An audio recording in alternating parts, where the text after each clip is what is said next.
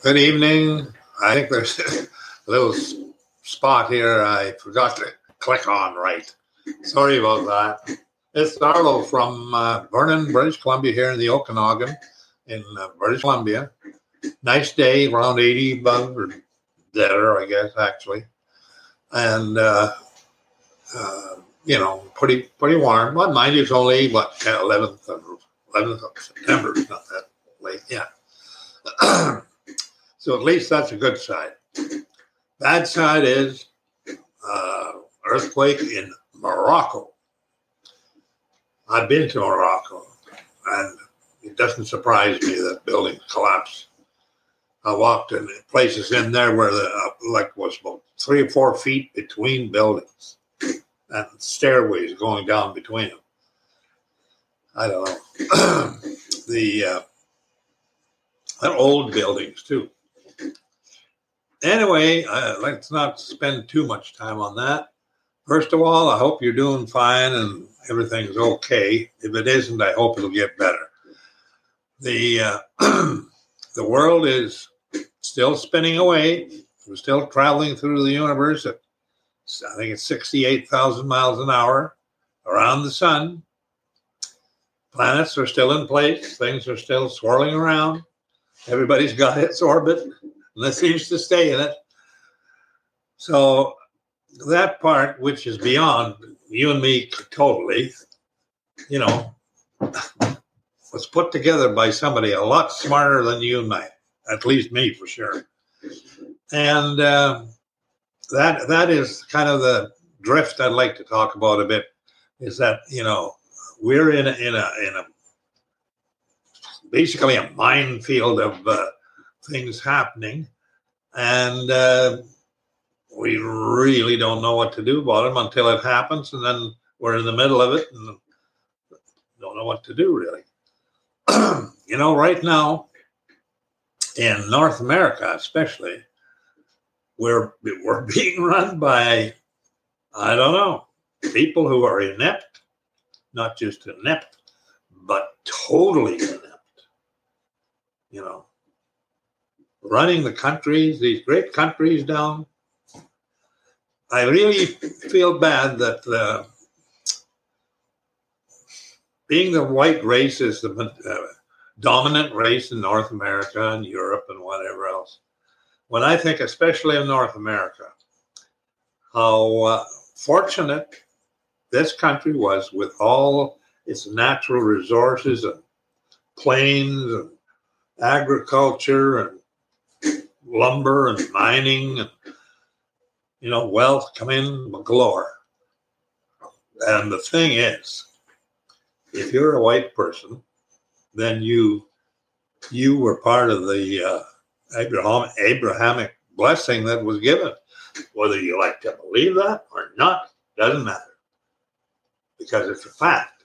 You can't ignore the fact that the white people, white race of this world, were get were given the best land without question. North America, Western Europe, South Africa, Australia, and all wealth comes from the land. It always does. But you know, I know, and I'm sure you know too, that we're doing things in this country that are just against against the innate feeling you have and you know it's wrong to do what things that we're okaying and doing. And, uh, you know, who has promoted and promoted and uh, more, uh, oh, I don't know what you call it, sexual deviancy and uh, basically pretty filthy shit than Hollywood and the United States, delivering porn throughout the whole world. There's more porn on the internet now than people like to admit. And it shows how, you know, how the this world we're living in, not just the world. I, am a few months away from being 90 years old. Uh, that part just, you know, it absolutely amazes me. I have to tell you that. I just think about that sometimes and I think, man, you know, I've been here for just about 90 years. I've been able to observe all this. I knew when I was about 15 years old, to tell you the truth, that I was here for a reason. And I believed that. Nobody told me. I, I had the idea that we were here. I, I said to myself, we're here like uh, we're here on a two week vacation to make up our minds about something. At that time, I said something. And I think I had a feeling of, you know, that there was a decision to be made in a person's life. You know, I didn't grow up a, a nice little uh, boy and everything. I mean, I was wild as hell. I, me and my buddies just carried on like crazy, I guess, half the time. And my mom and dad didn't ever said a word to me about anything. Not, never a once, never once. I'd bring guys home, stay over the weekend, and uh, door was always open and welcomed in, and oh, come on in. How you doing? and uh, you know, I have to tell you right off the bat here that I was I've been blessed, actually blessed. You may not think you may think that's just BS but I had. I was blessed by two people, my mother and my father. And I was blessed because I could not have found two people like that in the world who would who would treat me better. All my life, I was treated like a like I was a prince or something. And I used to it used to bother me. I didn't know why they were being so black and good to me. I hadn't done anything. I didn't deserve it as far as I knew. And yet they just they just like they were in awe of me or something. And I, I it was a pretty funny feeling all the time. Because I, I messed up like crazy. I broke stuff and oh, on the farm growing up.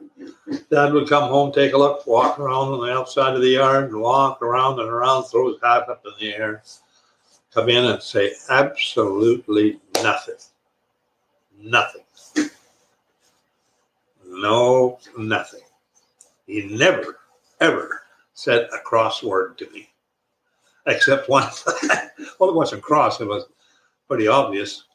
We were cutting rails of in a burnt out section. We had, you know, burnt so we could break land and whatever. And these rails were about, you know, four or five inches tall and they were burnt and they dried out.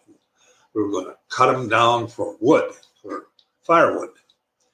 Only when they get like that, they, they get dried out and springy, you know. And I was, well, I don't know, 14, I guess, or something. And when you're 14, you're lazy. You don't want to work hard. I mean, you know, what the heck. Anyway, was, he's chopping down trees, you know, about 20 feet away or something and I'm chopping trees way, I don't know, 15 or 20 feet apart. And I'm chopping on this tree. Ah, it bounces and it doesn't really cut that good. So I cut it a bit on one side and then I pushed on it to break it off. And it pushed, and all of a sudden, bang, it just broke like that. And it just whipped right down and smacked my dad right square in his head. And he just sunk to the ground. Just sunk to the ground. He, he was like, he couldn't move. And it cut his uh, skull a bit that he was bleeding. And I thought, oh, what have I done? I killed my dad. anyway, I got him into the wagon. We had horses in the wagon there. Got him into the wagon, put it, got a handkerchief and put it on his head with his cap there kind of holding it so it didn't bleed too bad. And, you know, it's wagon and horses are not a speedy way to get home. I mean, it took a while to get home. Get him in the house. And mom, what's going on? What's the matter? And got him in a chair, cleaned his head off and washed his head. And oh, oh my gosh. And he looks at me Are you trying to kill me? Another time we were weighing pigs. And he was we'd have to get him into this crate and lock him in there and pull on a, on a lever of rail sort of to lift the crate off the ground. And then there, somebody had to handle the, the big scale. I, of course, would handle the scale. I wasn't going to do all this heavy work. So dad was doing that, and I'm handling the scale, and I'm going around, and it's bouncing up and down a little bit. And this big uh, weight on the scale, you slide it over and back and forth till you get the right spot to see how much it weighs. Well, it was swinging around, and all of a sudden it went bounced a little, and it went down, bang, right in his forehead. And that knocked him right to his knees. And again, he said, Are you trying to kill me? oh, I didn't mean to do that. Well, he do that. ah, I was going to make it short. This is not a short. Ha, too bad. Anyway, the, uh, well, I guess we'll have to leave it till later. Uh, the uh, whole business of what's going on in the world is getting dicier and dicier. And uh, I'm I'm still glad I'm around to to observe this and see this. And I'm you know I'm sure you are too in a way, and in another way you could be very worried. I personally am not all that worried because, for instance, global warming, blah blah blah, whatever they want to call that, is it's happening I think it's going to happen. It's partly natural. It's not created by humans. It's it's in the it's in the cards, and uh, going to save the planet. Well, I don't know what you could compare that to. You know, such a big idiotic thing where are you're going to where are you're going to uh, burden the people of this world so bad that they'll they'll be in they'll be absolutely destitute while you say you're you're battling the, uh, the climate change. It won't work. You can't do it. It's a lie. The people will not accept the fact that God has a plan, and the plan is this: this earth and the the earth and the heavens are going to both basically expire. They're going to be gone away. They've done their duty. God has raised or a hundred billion people plus now. I don't know how many sons there is actually, but they'll all be sons, I guess. In, in one way, the ones who go to his, uh, live in his kingdom. So there's quite a few things are going to have to happen. And the big problem is God is his criteria is who do you believe and who do you trust? Yes, and he says that's what he has to know. And he knows it. He, he knows it. You don't have to even tell him he knows it. he said you're not you can't earn your way or pay your way or he said it's a gift. Eternal life from God is a gift. You don't earn it. You don't pay for it. You don't do good little deeds and say that's good. If I do enough, I'll go to, I'll be, I'll be in, in His kingdom. No. You have to believe that before time was, before there was time, before there was anything, God had a plan and the plan he made was an agreement between him and at that time was the Word, who became Jesus Christ to us, that he would be the Lamb that would suffer the consequences of his creation that was going to break his law. And the penalty for breaking his law is death. That doesn't change, never changes. His law is holy if you can figure out what holy is, maybe you're better than I am.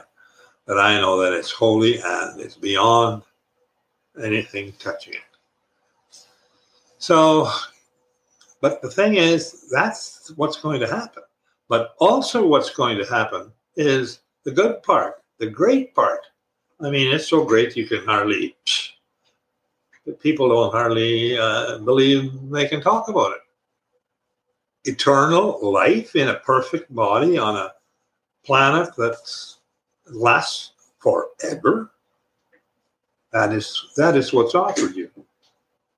That is offered to you. On the other hand, death, destruction, and uh, don't even want to talk about hell. Jesus Christ talked about hell. Hardly anybody else did. He created hell, so he knows all about it. And he created it for Satan and his angels, but I guess there's room for a lot of others too. Anyway, the good part is you can avoid that. It's given to you, it's offered to you on a platter like that.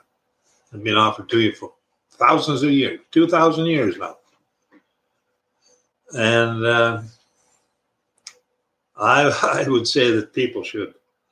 I think there's going to be people eventually really look into this and, and, and say, look, the way the world is going and the, the way it's going to end up, I don't want to end up like the world is destroyed. For no, you know, when there's an offer not to be. The offer on the right hand is the good offer, on the left hand is bad. And it depends on which one you take and which one you do. And it's up, God's leaving it up to you. He knows what you're going to do in advance. He knows. He knows exactly what everybody's going to do. Okay, this uh, I think is good enough for now. I'm just doing this live. I don't normally do this live, but I'm doing this one live to see how it goes. So, if you'd like to subscribe, I'd appreciate that. I should say that earlier on because there's most likely nobody listening right now. Or maybe there is. anyway, God bless you, and we'll talk to you again.